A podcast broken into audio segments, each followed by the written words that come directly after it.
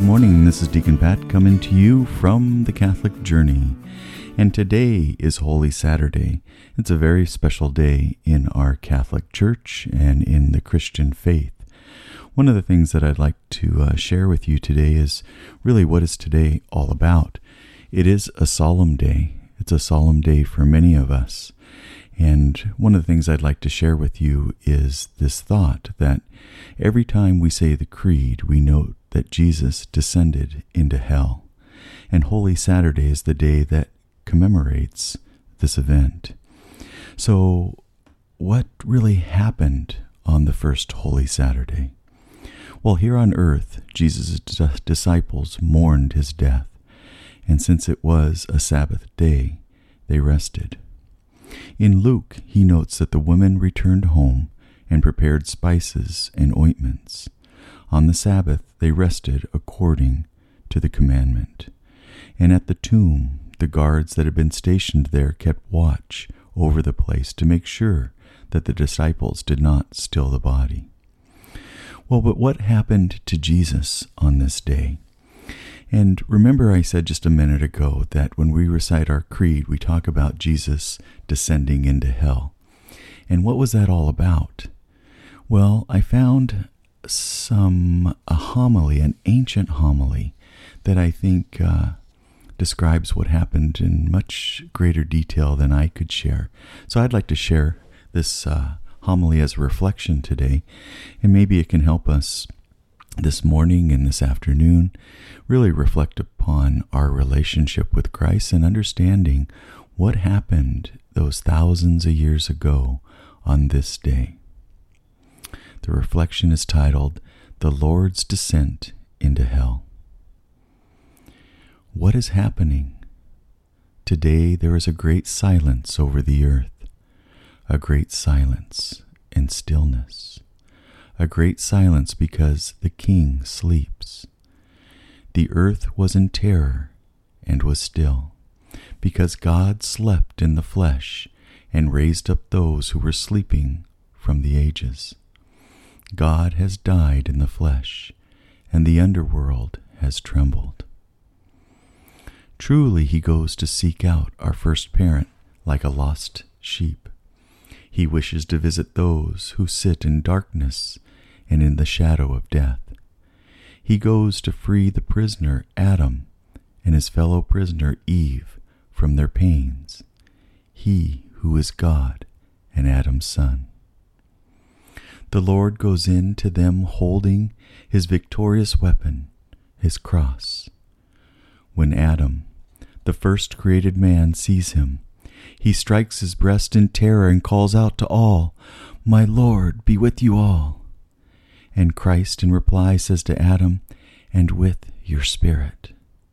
And grasping his hand, he raises him up, saying, Awake, O sleeper, and arise from the dead and Christ shall give you light. I am your God, who for your sake became your Son, who for you and your descendants now speak and command with authority those in prison, Come forth, and those in darkness have light, and those who sleep rise.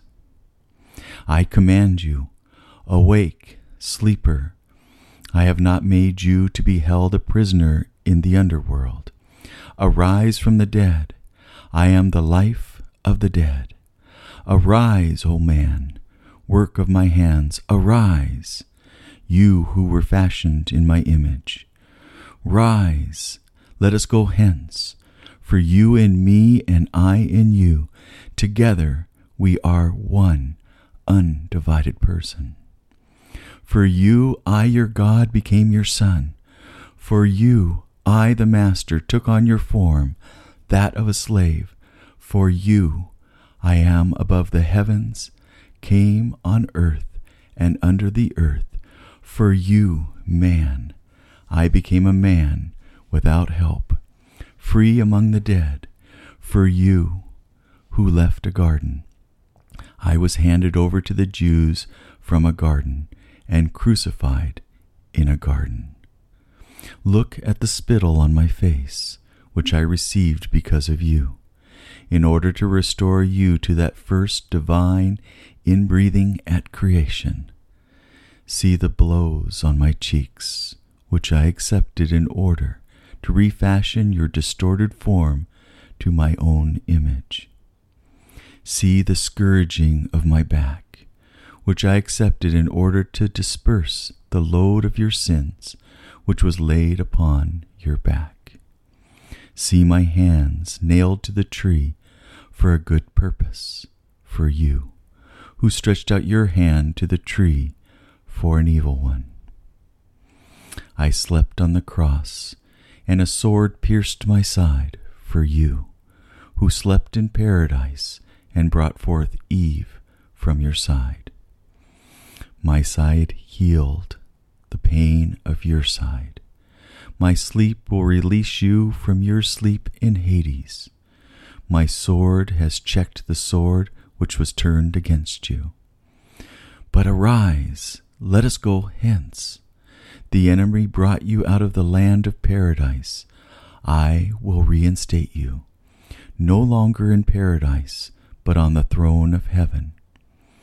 I denied you the tree of life, which was a figure, but I myself am united to you. I who am life. I posted the cherubim to guard you as they were slaves. Now I make the cherubim worship you as they would God. The cherubim throne has been prepared. The bearers are ready and waiting. The bridal chamber is in order. The food is provided. The everlasting houses and rooms are in readiness. The treasure of good things have been opened. The kingdom of heaven has been prepared before the ages. Wow. That gives us something to ponder and think about. What happened when Jesus died? For many of us, even many of us Catholics, we did not have a great understanding of what happens on Holy Saturday. We thought it was just a time that maybe Jesus was in awaiting, awaiting in a peaceful slumber that resurrection that is to come on Easter. But now we know that he was active. From the time that he fell asleep, he descended into hell and was doing much. Can you imagine those that were in that place of Hades?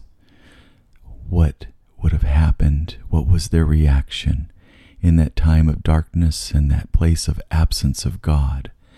When Jesus showed up, his brilliance, his light, his godliness, and his divinity, and what would it have been like in that place of darkness to be in the presence of God.